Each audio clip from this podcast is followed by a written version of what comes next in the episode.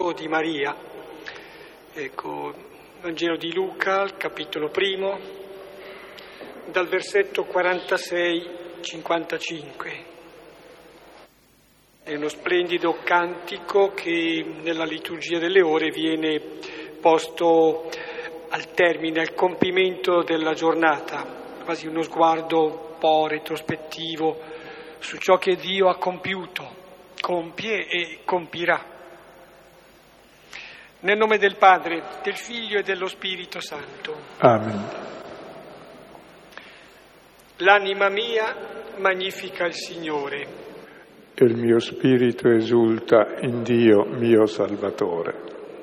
Perché ha guardato l'umiltà della sua serva, d'ora in poi tutte le generazioni mi chiameranno beata. Grandi cose ha fatto in me l'Onnipotente e santo è il suo nome. Di generazione in generazione la sua misericordia si stende su quelli che lo temono ha spiegato la potenza del suo braccio, ha disperso i superbi nei pensieri del loro cuore. Ha rovesciato i potenti dai troni, ha innalzato gli umili. Ha ricolmato di beni gli affamati, rimandato i ricchi a mani vuote. Ha soccorso Israele suo servo, ricordandosi della sua misericordia come aveva promesso ai nostri padri, ad Abramo e alla sua discendenza per sempre. Gloria al Padre, al Figlio e allo Spirito Santo, come era nel principio Io, e ora, ora e sempre, sempre, nei secoli dei secoli. Amen. Sono due i quadri che in cui si articola il brano di questa sera e questo canto di Maria privilegia un po' il primo dei due quadri. Ecco, lo si è scelto perché vi si canta allo stile del Signore, il criterio ispirativo di come Dio interviene nella nostra vicenda umana e la volge a diventare storia di salvezza. Ecco, i verbi sono al passato, Dio ha fatto, però è qualcosa che è avvenuto, ma avviene ancora e avverrà. Ecco, parte da situazioni compromesse il Signore, e però fa grandi cose, anche a partire da piccole cose, da piccole persone, scartate e considerate escluse in un certo senso anche ecco, da un punto di vista di criteri mondani, umani.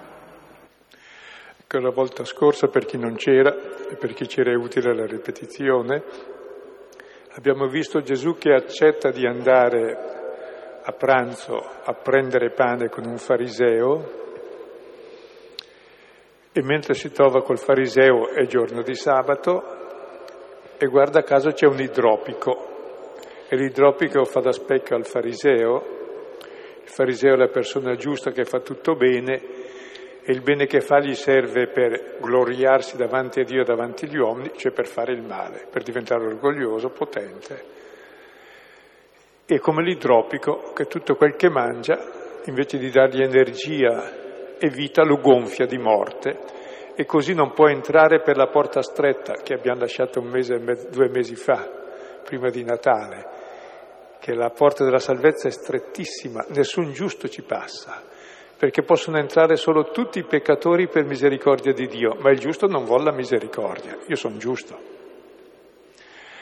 E allora questo capitolo 14 e 15 serve per sgonfiare l'idropico, il giusto, perché possa entrare nella porta strettissima che poi è la larghezza della misericordia di Dio. E abbiamo visto che lì in casa del fariseo eh, non solo c'è l'idropico che gli fa da specchio, se vuole può guarire anche lui, ma ci sono tanti altri farisei. E adesso veniamo a scoprire che in quel pasto ci sono tantissimi altri farisei ancora.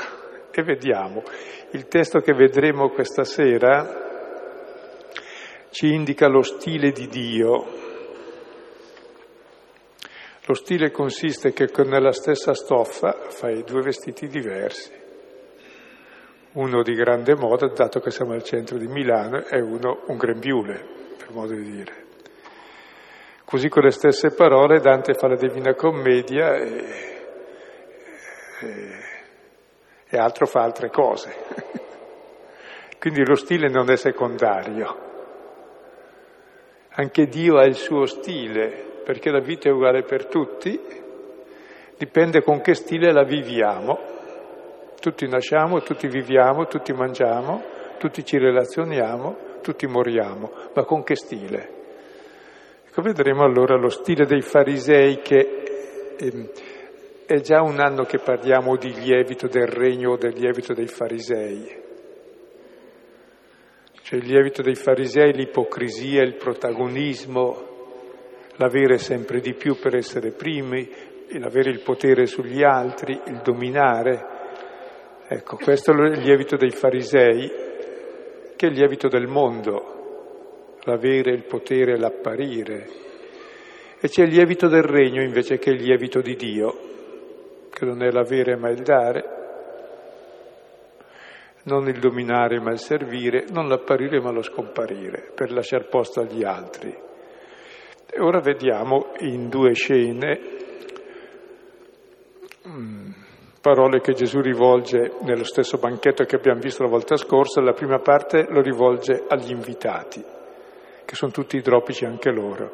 La seconda la rivolge a quando inviteranno altri. E vediamo. La menzione dello stile mi ha fatto venire in mente un'espressione molto sintetica e sapida, dice che lo stile costituisce la persona. Ecco, anche nel, nel caso proprio dello stile che propone Gesù si capisce è espressivo della sua identità, che è amore, che è comprensione, che attenzione per ciò che non è contato, non è valutato da un punto di vista umano, ma costituisce la base per cui Dio poi opera la salvezza. Siamo al Vangelo di Luca, capitolo quattordicesimo, 7-11, la prima scena, il primo quadro, 12-14 il secondo quadro, seconda scena. Leggo. Ora diceva ai chiamati, agli invitati, una parabola, constatando come sceglievano i primi divani, dicendo loro, quando sei chiamato da qualcuno a nozze, non adagiarti sul primo divano perché uno più stimato di te non sia stato chiamato da lui e venuto colui che te e lui ha chiamato, ti dica da costui il posto, e allora inizieresti con vergogna a occupare l'ultimo posto. Ma quando sei chiamato va e stenditi sull'ultimo posto, perché quando verrà colui che ti ha chiamato ti dica Amico, avanza più in alto. Allora ci sarà gloria per te al cospetto di tutti quelli che sono sdraiati con te, perché chiunque si innalza sarà umiliato e chi si umilia sarà innalzato. Ora diceva anche a chi l'aveva chiamato, quando fai un pranzo o una cena, non chiamare i tuoi amici, né i tuoi fratelli, né i tuoi parenti, né i vicini ricchi, perché anch'essi non ti ricambino, ti richiamino e te ne venga il contraccambio.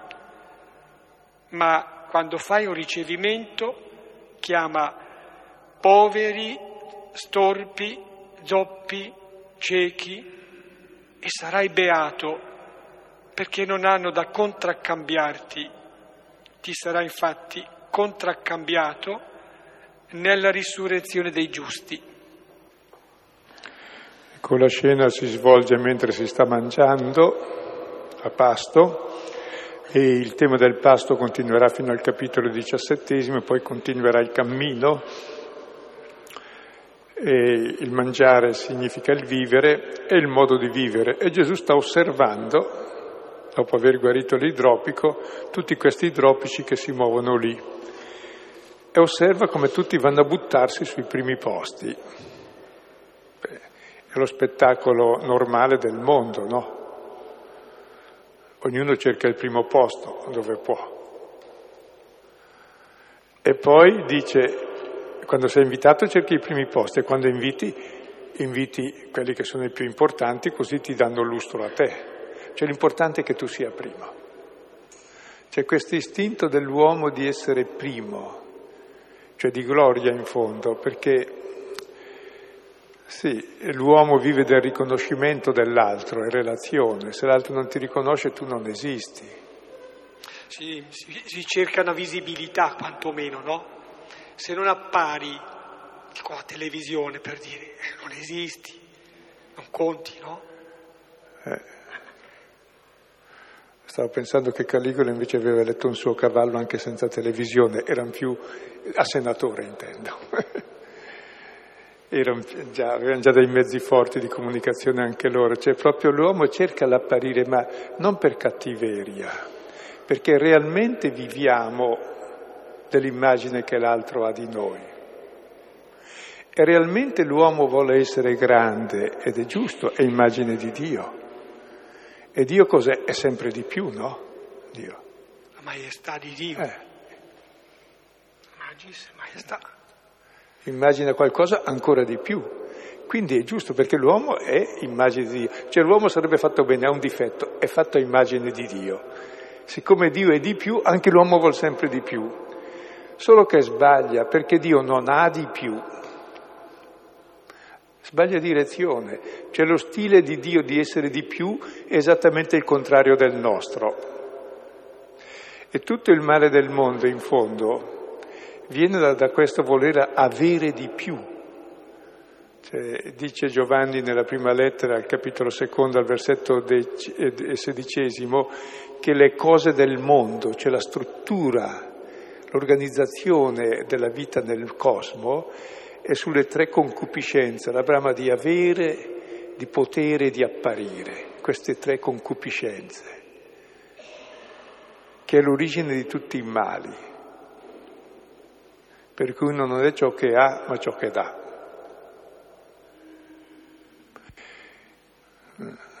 Non è il dominare la realizzazione vera, ma il servire. Non è l'apparire, ma è, l'umiltà. Vedremo i due stili diversi. Allora entriamo nel testo, chiedendo a Dio la luce perché davvero abbiamo questo banchetto, in fondo è il banchetto della vita, che è tutto un, un vivere male perché abbiamo tutti questa sete di protagonismo. Il banchetto della vita, il banchetto del regno è il tessuto delle relazioni tra noi con Dio. Ora diceva ai chiamati, agli invitati, una parabola, constatando come sceglievano i primi divani, dicendo loro, quando sei chiamato da qualcuno a nozze, non adagiarti sul primo divano, perché uno più stimato di te non sia stato chiamato da lui e venuto colui che te e lui ha chiamato ti dica dà a costui il posto e allora inizieresti con vergogna a occupare l'ultimo posto. Ecco, la scena è buffa, Gesù sta osservando lì al pasto come tutti si buttano sui primi posti. Ecco, è lo spettacolo che vediamo costantemente in tutte le nostre relazioni, nella società, ognuno è, ama il primo posto, tutti vogliono essere come Dio, eh. O pensavo, noi consideriamo pazzo uno che vuole essere come noi, che si chiama Napoleone, no? che crede di essere Napoleone. Ma non è grave se uno crede di essere Napoleone, ha fatto peggio Napoleone di lui, che lo era davvero. Cioè, abbiamo tutti questa mania di star sulla testa degli altri, come se Dio fosse quello che sta sopra tutti e opprime tutti. Dio è esattamente il contrario. Cioè la vita è infelice perché uno non conosce cos'è la vera gloria. La vera gloria è che siamo figli di Dio e la gloria di Dio non è possedere ma è dare tutto, non è dominare ma è servire, non è l'orgoglio ma è l'umiltà, la gloria di Dio. Per questo c'è l'infelicità nel mondo, perché ognuno cerca appunto l'orgoglio, il potere, il dominare e si litiga per questo e non ci si riesce mai, perché c'è sempre chi sta sopra. E se stai sopra tu, stai tranquillo, non passa un anno o due che sei subito sotto. Quindi è lo spettacolo orribile del non essere mai contenti e del farsi male gli uni gli altri, poi con tutti i mali grossissimi della storia che vengono da questa brama di occupare i primi divani. E allora Gesù narra la parabola quando sei invitato da qualcuno a nozze, non adagiarti sul primo divano. Mi sembra strano?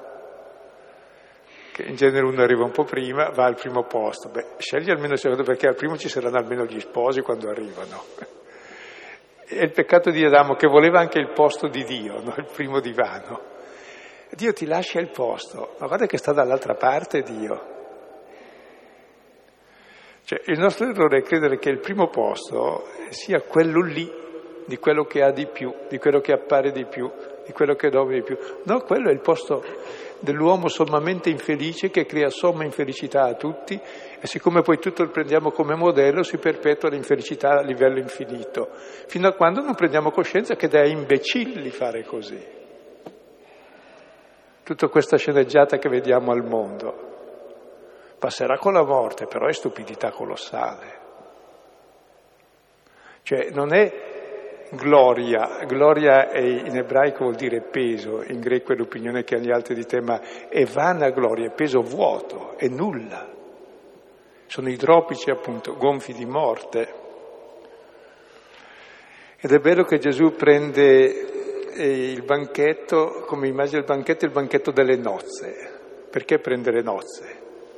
Il riferimento alle nozze mi fa venire in mente quello che così un po' sarcasticamente si diceva di una persona che era accentuatamente di questo tipo.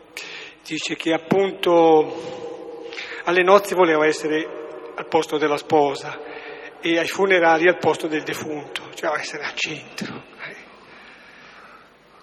qualcosa, magari se non proprio così spintamente, ma qualcosa del genere lo si può notare. E fa tenere, tenerezza, ma è così. E Gesù usa la metafora delle nozze perché le nozze richiamano almeno l'amore, almeno il giorno delle nozze. E il primo nell'amore è quello che lascia posto all'altro. Non è che la mamma che ama il figlio mette se stessa al centro, no, appunto perché ama, mette l'altro al centro. L'amore è quello che mette l'altro al centro, al primo posto. Ciò si chiama egoismo. Allora prende apposta la metafora di un pranzo di nozze perché la vita dovrebbe essere un pranzo di nozze. Invece è un pranzo di veleni, non di nozze, dove ci si ammazza l'un l'altro, dove ci si mangia l'un l'altro, di cannibalismo, per cercare di occupare il primo posto. La scena è buffissima, tac, visivamente è buffa. Perché? E dice una cosa di buon senso. Certamente c'è sempre qualcuno che è più stimato di te. E se tu ti siedi prima, cosa capita? Arriva quello che ha invitato te e l'altro e dice per favore spostati. Siccome gli altri sono occupati vai a finire all'ultimo posto. Che tra l'altro è proprio così nella vita perché mh, mm, storicamente adesso è un po' diverso perché l'uomo va avanti molto con gli anni anche il potere lavora chi non ce l'ha, si dice, ma una volta il re, che era il più forte, il più bestiale tra gli uomini, che dominava gli altri perché era il più forte, era la vittima designata, quando veniva quello più forte di lui si ammazzava il re, il re era la vittima designata. Cioè facevano agli altri quel che lui ha fatto a, agli altri, perché non lo puoi lasciare stare. Se lo lasci stare poi magari con i suoi alleati magari lo fanno re fantoccio per dominare loro, ma fanno fuori te. Quindi era proprio il re e di sua natura la vittima designata. Il primo è quello che diventa poi fatto fuori, cosa che si fa ancora qualche volta con i dittatori. Ecco, rispetto a questa eh, scena del mondo che se occupi il primo posto poi va a finire certamente male, e allora va a finire con vergogna all'ultimo posto. Il tema della vergogna a Luca è molto caro. Oggi forse la vergogna dice molto poco perché non c'è più il senso dell'onore, che vale più della vita l'onore, perché vuol dire una vita sensata, che una vita vergognosa è brutta, è meglio non essere nati che vivere male. Quindi ci fosse il senso vero dell'onore e anche della vergogna se si fanno cose vergognose, invece non c'è più nulla. E Luca è molto sensibile alla vergogna, dice che vergogna. Tant'è vero che, vabbè, il tema della vergogna è un tema molto grosso. Se uno non si sente stimato, ha vergogna di sé, è infelice per tutta la vita. Tanto per dire cos'è il senso di vergogna, vivere nella vergogna, no? Ecco, e occupi l'ultimo posto, quindi la storia del mondo, che voglia, tutti vogliamo il primo posto, va bene, poi insomma il primo non ci capita mai, comunque ci capita presto o tardi di essere sbattuti all'ultimo posto con vergogna, perché il gioco della vita è così c'è una ruota. Questo così gira il mondo e Gesù suggerisce un capovolgimento di questo girare del mondo, che poi non gira più, diventa stabile. Tutt'altro, tutt'altro che una correzione, diciamo così, di buona creanza, di educazione di Galileo, qualcosa di fondamentale. Dice, quando sei chiamato, anzi c'è l'avversativa, ma quando sei chiamato va, estenditi sull'ultimo posto, perché quando verrà colui che ti ha chiamato ti dica, amico, avanza più in alto, allora ci sarà gloria per te al cospetto di tutti quelli che sono sdraiati con te, perché chiunque si innalza sarà umiliato e chi si umilia sarà innalzato. Qui si continua un po' la metafora del pranzo dove se tu ti stendi modestamente in fondo ti dice vieni avanti, tu sei una persona stimata e avrai onore. Gesù però usa questa metafora per dire qualcos'altro. Siamo tutti chiamati al banchetto della vita e alle nozze. E tutti vorremmo il posto migliore. Il posto migliore delle nozze qual è? È dove sta lo sposo, no? Dove sta lo sposo? Dove sta Dio? Dio sta all'ultimo posto. Per questo chi va all'ultimo posto avanza. Anche Adamo voleva essere come Dio, è giusto essere come Dio, solo che ha sbagliato, Dio non sta di lì, sta dalla parte opposta. Dio non è il primo secondo le nostre categorie, è colui che si è fatto ultimo e servo di tutti, perché appunto la, il, il primato nell'amore è di chi serve, è di chi prende l'ultimo posto.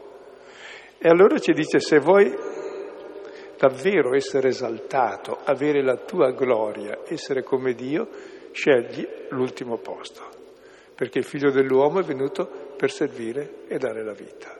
E se uno vuole essere il primo di tutti, sia come lui, ultimo e servo di tutti. Vedete dove il primato è dato all'essere ultimo, all'essere servo, cioè all'amore. L'altro il primato è dato all'egoismo, all'apparire, al dominare. Questo è dato all'amore, alla verità, all'umiltà, al servire. Uno è la, il banchetto della morte, l'altro è il banchetto della vita. Quindi proprio ci dice di cambiare schema, No, voglio sottolineare questo fatto che andando all'ultimo posto non è una specie di astuzia perché dice dopo si capovolge la classifica e sei primo. No, all'ultimo posto ti trovi di fatto con lui che è venuto non per essere servito ma per servire. In Luca questo discorso che scombina un po' le relazioni tra gli apostoli, litigano addirittura fra di loro, addirittura nell'ultima cena, la discussione di chi di loro potesse essere considerato il più grande. E Gesù conclude questa discussione, chi è più grande? Chi sta a tavola o chi serve? Non è forse colui che sta a tavola? Eppure io sto in mezzo a voi come colui che serve. E all'ultimo posto. Allora si sta all'ultimo posto perché lì c'è lui, stai con lui. Vedete, è proprio questione di stile. Lo stile del mondo è quello della vana gloria, dove si lotta gli uni contro gli altri ci si mangia a vicenda per farsi del male, pensando che l'importante è star sulla testa dell'altro. E quindi lo stile dell'apparire, del dominare, dell'avere sempre di più in modo insaziabile, dell'orgoglio, dello sprezzo dell'altro, in fondo è lo stile della morte, e lo stile di Dio è dell'amore, ultimo, servo, modesto, umile, dalla vita. E, è tutta questione di capire quali sono i valori. Cioè la vera grandezza è questa. Per cui fa tenerezza vedere tutta questa gente che si ammazza per fare chissà che cosa, per apparire, sono proprio scemi. È una stupidità, ma ce l'abbiamo dentro tutte perché negli altri la vediamo. Cioè proprio bisogna capire cosa sono i valori della vita, se è la vita o la morte, se è l'amore o l'egoismo, se è l'apparire o l'essere, se è il possedere o il dare, se è il dominare o il servire. È proprio questione di capire lo stile di Gesù, perché uno può essere cristiano o cristianissimo di nome e fare esattamente il contrario. Anche gli apostoli, diceva Filippo, fino all'ultima cena litigheranno su chi è il più grande, su chi insomma farà il primo, il, il Papa, dominerà gli altri, mentre Gesù finisce in croce. Uno vuole essere il primo, ma vada in croce, dopo di lei, vada prima lei. Proprio vuole essere il primo? Ecco, grazie a Dio il primo è sempre Dio in questo luogo. E noi se stiamo con Lui cosa riceviamo? Riceviamo la gloria. La gloria è il sinonimo di Dio, la bellezza, lo splendore, la sua consistenza, al cospetto di tutti. Perché? Eh, dici gloria, ma mi piace sottolineare anche un fatto, direi, che è affettivo. Mentre eh, nella prima scena, quando ci si affanna colui che si è messo troppo avanti e non è neanche chiamato, dice da a costui il posto, qui invece si dice amico, avanza più in alto. Ecco, e Gesù lo dice nel Vangelo, non vi chiamo più servi ma amici. Ecco, c'è un rapporto eh, che è affettivo, di stima e di affetto, amico, amico, avanza più in alto. Come vedete Gesù che aveva sgonfiato la volta scorsa l'idropico, adesso cerca di sgonfiare i vari idropici che sono al banchetto. Sono tutti idropici, fariseo che ha invitato tutti gli altri farisei, tutti gli altri invitati, tutti vogliono la stessa cosa. Cioè, quando è che capiremo che al mondo si può vivere in modo diverso, da figli di Dio e da fratelli, servendosi gli uni gli altri? Perché chiunque si innalza sarà umiliato perché il voler andare avanti in quel modo vuol dire buttare via la propria vita nell'immondizia e far fuori gli altri, è il principio di morte. Chi invece si umilia, chi è humus, terra, e chi è umile e serve gli altri sarà innalzato alla gloria stessa di Dio, perché Dio è così. E questo è il mistero che gli apostoli non hanno capito durante tutta la vita capiranno dopo la resurrezione e la Pentecoste. E non del tutto ancora, perché non è ancora capito. Dobbiamo tutta la vita capire questo.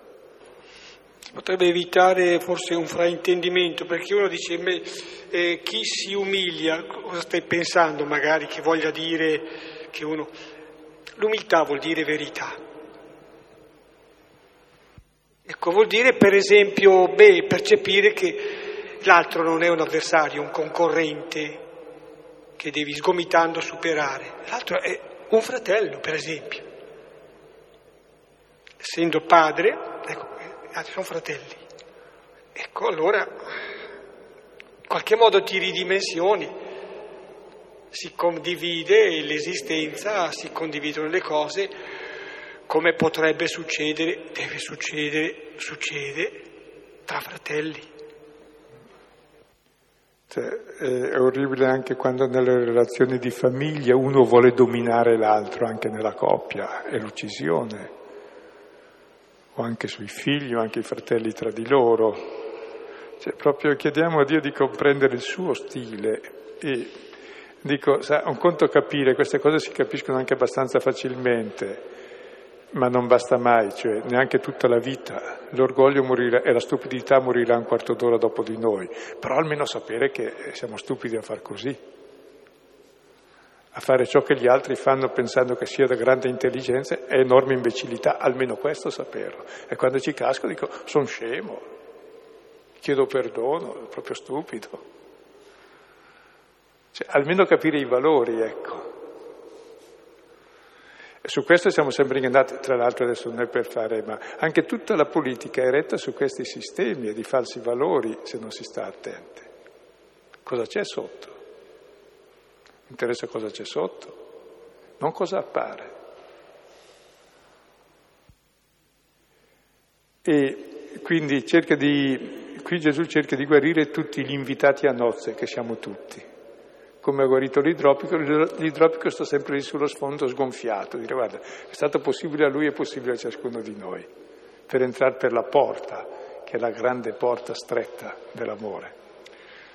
E adesso... No, dicevi giustamente gli invitati a nozze, sto pensando che ecco, un invito a nozze dovrebbe essere qualcosa di festoso, se invece diventa una specie di arena in cui si combatte, si rissa per essere davanti, è chiaro che si guasta la festa, ecco. La vita dovrebbe essere anche un po' una festa, dipende da noi, non è che dipenda dagli astri o da chissà chi. L'attenzione è portata adesso non più sugli invitati, ma su colui che invita, nel versetto dodicesimo. Ora diceva a chi l'aveva chiamato, invitato, quando fai un pranzo o una cena, non chiamare i tuoi amici, né i tuoi fratelli, né i tuoi parenti, né i vicini ricchi, perché anch'essi non ti richiamino e te ne venga il contraccambio. Ecco, abbiamo visto che quando siamo invitati dobbiamo scegliere l'ultimo posto e ora dici quando scegli scegli gli ultimi, non scegliere i primi, i tuoi amici, i tuoi fratelli, i parenti, cioè quelli dai quali speri un contraccambio. Perché? Eh, spero che qualcuno adesso non smetta di invitare a cena amici e fratelli. Vanno invitati, ma non, non perché ti danno il contraccambio ma gratuitamente, perché sono tuoi fratelli, perché vuoi bene. Ma se tu inviti gli amici, i fratelli, i parenti e i ricchi, perché così ti danno, tu distruggi gli amici e i fratelli. Li inviti per puro interesse.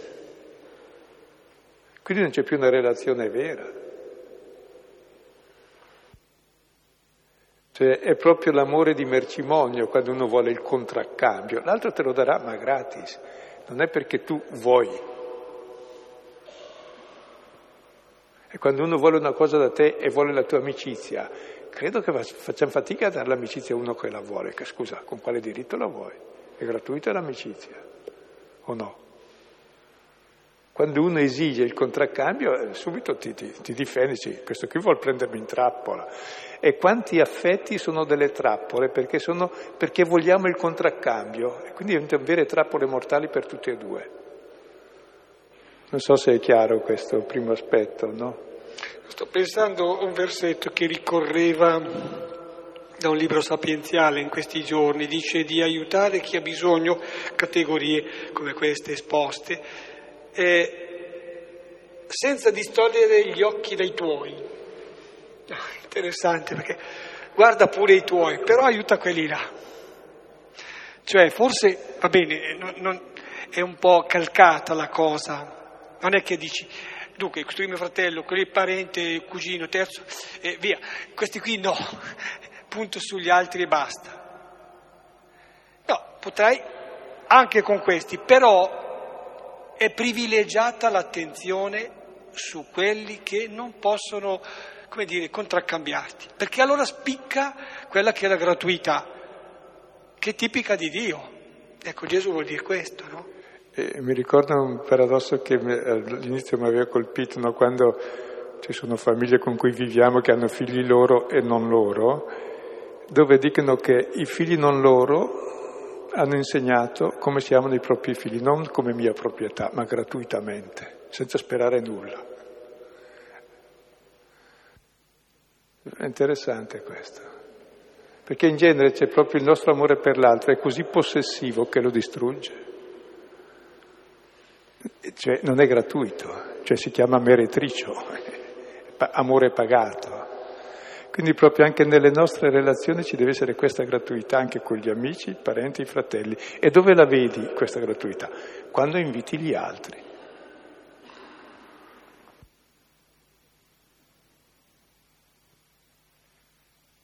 Quindi anche qui in avversativa, ma quando fai un ricevimento, chiama poveri, storpi, zoppi, ciechi e sarai beato perché non hanno da contraccambiarti. Ti sarai infatti contraccambiato nella risurrezione dei giusti. Ecco, qui c'è sotto l'invito che dobbiamo rivolgere ai poveri, agli storpi, agli zoppi e ai ciechi. Storpi, zoppi e ciechi sono quelli che erano esclusi dal Tempio e dal culto. Bene, sono i privilegiati da Dio. E perché dobbiamo privilegiare i poveri? Perché sono nostri fratelli che hanno bisogno, dai quali riceviamo nulla e quindi che amiamo gratuitamente. E cosa riceviamo dando a loro? Riceviamo che diventiamo come Dio, che dà gratuitamente. Perché amiamo i nostri nemici? perché così siamo figli di Dio, perché se non amo i nemici non sono figlio di Dio, perché Dio non ha nemici, ha tutti i figli e li ama tutti. Capite allora la nuova logica che è quella, sarai beato. Beati voi poveri, vostro è il regno, perché invitando gli ultimi, i poveri, gli storpi, i ciechi, noi accogliamo Dio, perché Dio si è fatto ultimo di tutti, ma non per modo di dire, e tutti gli ultimi della terra che vediamo sono il nostro Signore, che adoriamo. E ciò che facciamo a loro non salva loro, salva noi. Ogni volta che avete fatto questo a uno degli ultimi miei fratelli minimi, l'avete fatto a me. Per questo la scelta dei poveri che fa la Chiesa non è ideologica, per dire, sai, i poveri, non so per quale motivo importante, no, no, sono Dio, sono il Signore. Vuoi incontrare Dio, il luogo teologico è il povero, che avrete sempre con voi, come Gesù ha detto, sarò sempre con voi. E diventano la misura del nostro agire, lo stesso giudizio finale non è che lo farà Dio alla fine, lo facciamo noi ora nel nostro rapporto coi poveri. Ma questo è un giudizio già che si avvera nella storia. Ciò che noi facciamo al terzo mondo è ciò che giudica noi e farà saltare per aria il mondo, ma perché lo facciamo saltare per aria noi con i nostri falsi rapporti. Ecco, e chi sceglie questi è beato già ora, beato. Sarai beato se fai così, perché non hanno da contraccambiarti. Allora riceverai la vera ricompensa, che è il tuo essere come Dio, che non cerca contraccambio, che ama perché ama gratuitamente, che l'amore per contraccambio non è amore, è sfruttamento. Quindi capite da questi due brani lo stile ecco, delle nostre relazioni, eh, che non è quello dei primi posti, del dominare, dell'apparire, ma degli ultimi posti, ed è quello di scegliere poi anche gli ultimi, perché sono il vero valore perché andando verso loro io incontro Dio che si è fatto ultimo di tutti e divento come Dio che ama gratuitamente. Guardate che anche la carità della Chiesa, se voi girate il mondo, potrete dire male quanto volete dei preti della Chiesa. Ed è uno sport che la stampa fa notevolmente. Ma sono mi, sì, milioni di persone che dedicano la vita agli ultimi, ai poveri, e senza nessun interesse in tanta malora. Perché? Perché lì c'è davvero il grande valore di Dio, il grande valore dell'uomo. Sarai, avrai il contraccambio nella resurrezione dei giusti, non perché gli altri non risorgeranno, risorgeremo tutti. I giusti avranno come contraccambio ciò che hanno fatto, cioè sono come Dio. E gli altri, vabbè, si salveranno perché tutti più o meno siamo un po' come Dio perché siamo fatti a sua immagine. Diceva la prima lettera ai Corinzi, come attraverso il fuoco, cioè tutto ciò che è male sarà bruciato. Resterà eh, quella zampetta che un po' eh, abbiamo usato bene. Ecco, invece proprio la vera salvezza è da ciò che facciamo con gli ultimi, la nostra salvezza ma non per carità pelosa o per compassione sbagliata o sensi di colpa, no, per la meraviglia che lì sta Dio e sta l'uomo, l'uomo, l'uomo. Togli tutto quello che è in più e rimane l'uomo, togli ciò che ha, ciò che può metterci tutto il male che poi noi abbiamo caricato cercando di aver di più e di poter di più, quello è l'uomo e c'è uomo, quello è Dio. L'uomo nel suo bisogno di essere accolto come siamo tutti in fondo e accogliendolo diventiamo come Dio che accoglie. Ah, sto pensando così come quasi riassuntivamente dico la sensazione che dà questo brano. Ecco, e non è che dice ma qualche ritocco di comportamento, ma cercherò di essere, cercherò di fare, ma eh, attraverso qualcosa che sembra di superficie tocca la radice. Cioè, dice, mettiamo in termini banalmente meccanici, non è qualche accessorio, qui è la struttura, il motore è tutto che deve essere cambiato. Cioè la conversione proprio sì, conversione vuol dire come si pensa, come si sente, eh, come si progetta, come si agisce. Ma nel profondo. E diciamo che è il capovolgimento, solo che è il raddrizzamento perché in genere viviamo da capovolti e finalmente diventiamo dritti davanti a Dio e davanti agli altri. Suggeriamo qualche testo.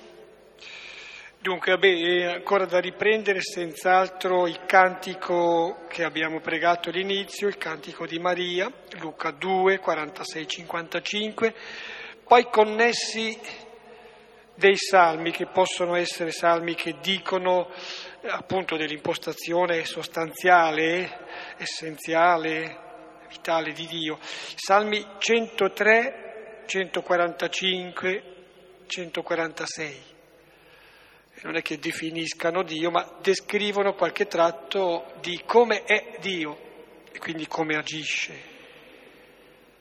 Poi ancora del Vangelo di Luca possiamo prendere il capitolo quarto, 16-21, eh, Gesù a Nazareth legge un brano del profeta Isaia e dice oggi si compie questa scrittura, in lui si compie. Poi ebbe un versetto che spesse volte avremo sentito dire, sempre Luca, capitolo 6, versetto 36, diventate misericordiosi. Ecco, nativamente non lo siamo, nativamente siamo autocentrati. E diventare misericordiosi vuol dire proprio lasciarsi cambiare nel cuore, nell'intimo della nostra struttura e allora si diventa misericordiosi come lui. Poi, vabbè, di Paolo si potrebbe citare la prima Corinti 11, 22 29. Paolo osservava come nel banchetto, banchetto eucaristico, insomma, chi stava bene veniva prima, si serviva bene. Poi arrivavano da ultimi quelli che avevano lavorato e, e quelli venivano trascurati. Dice, questo è misconoscere il corpo di Cristo, dice Paolo.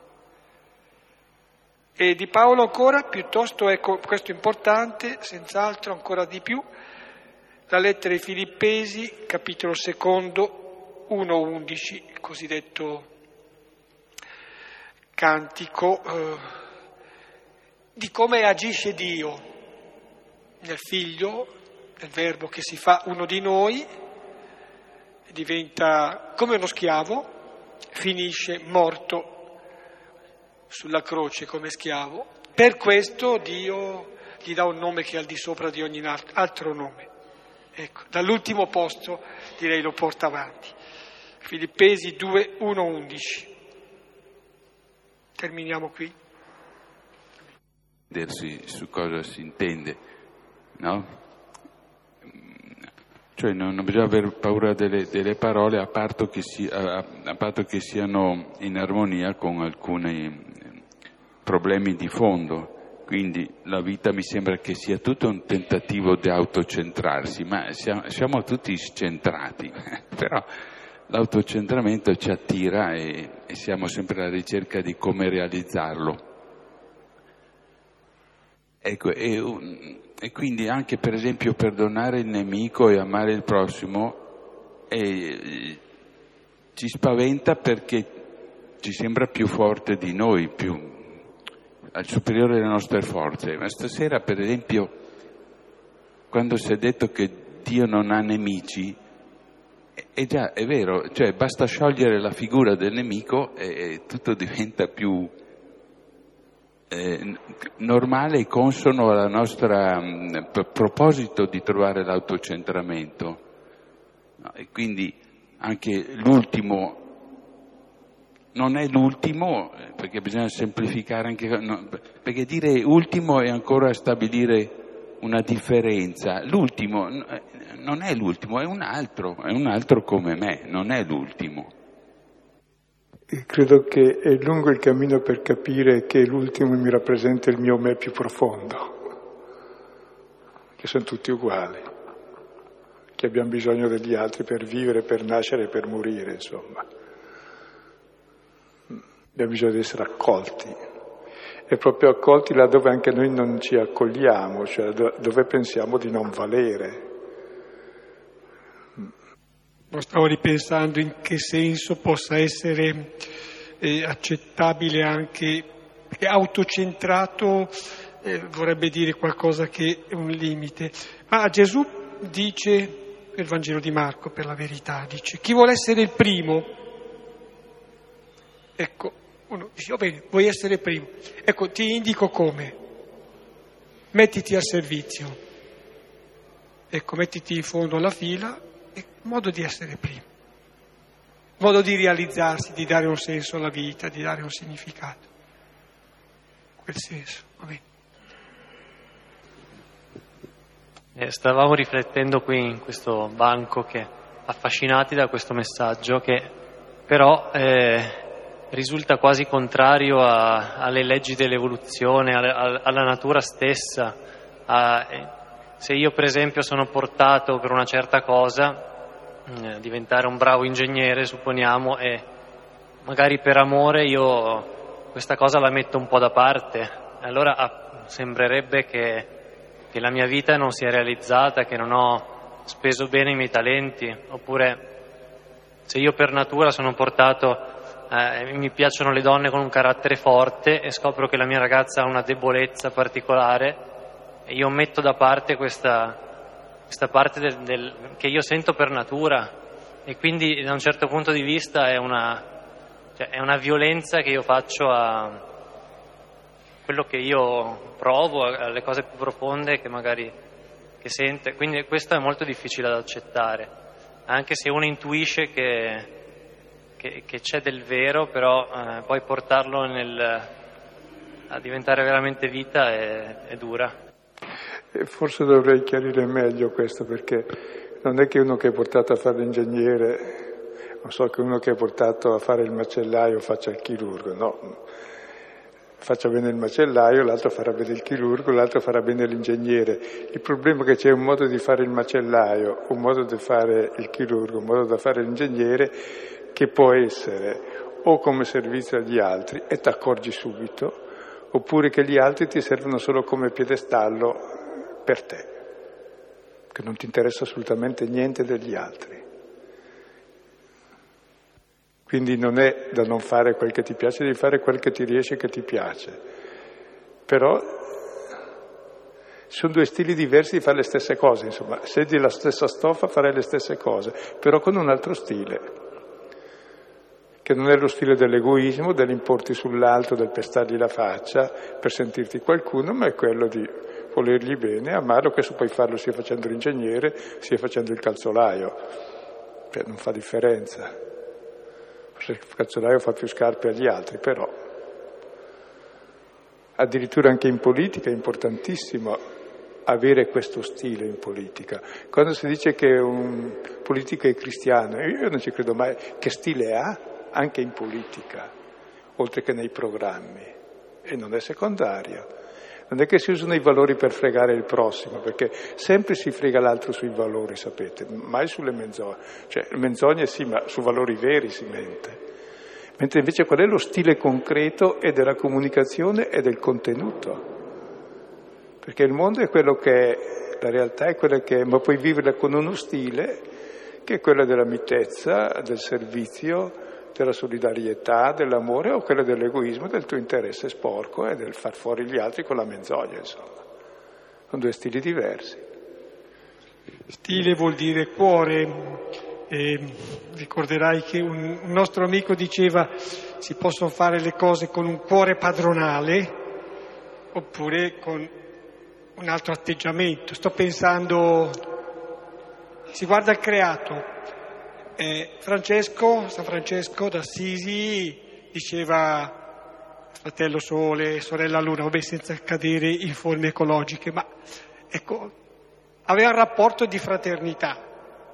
Uno invece che guarda il creato con un cuore padronale dice quanto costa al metro quadro? Quel prato lì che c'è davanti. È un modo diverso di guardare la stessa cosa, è un modo diverso di rapportarsi, per dire, al creato e alle persone analogamente. No? Per dire. Cioè, non è che il cristianesimo proponga uomini falliti che non sanno fare il loro lavoro, ma uomini realizzati che lo, fanno, lo sanno fare bene, anche meglio di altri, ma valgono perché lo fanno bene, non perché imbrogliano gli altri per intenderci, per competenza, per servizio. Anche quando uno studia e dice ma cosa devo fare di utile per gli altri, la cosa migliore che puoi fare è imparare bene il tuo mestiere e poi farlo bene, perché se non impari bene a studiare farai male anche il tuo lavoro e non servirai a nessuno e imbroglierai solo per poter vivere. Mentre invece eh, cerca la competenza e ponila a servizio. più ce n'è meglio è. Questo è per dire che il cristiano non è uno che rinuncia a realizzarsi, anzi, si realizza veramente. Non è che Madre Teresa non si sia realizzata, si è realizzata molto più di tanti altri, che chissà cosa hanno fatto. Signore, insegnaci a pregare, insegnaci a vivere. Padre nostro, che sei nei cieli, sia santificato il tuo nome, venga il tuo regno, sia fatta la tua volontà, come in cielo, così in terra. Dacci oggi il nostro pane quotidiano rimetti a noi i nostri debiti, come noi li rimettiamo ai nostri debitori, e non ci indurre in tentazione, ma liberaci dal male. Nel nome del Padre, del Figlio e dello Spirito Santo. Buonanotte, arrivederci.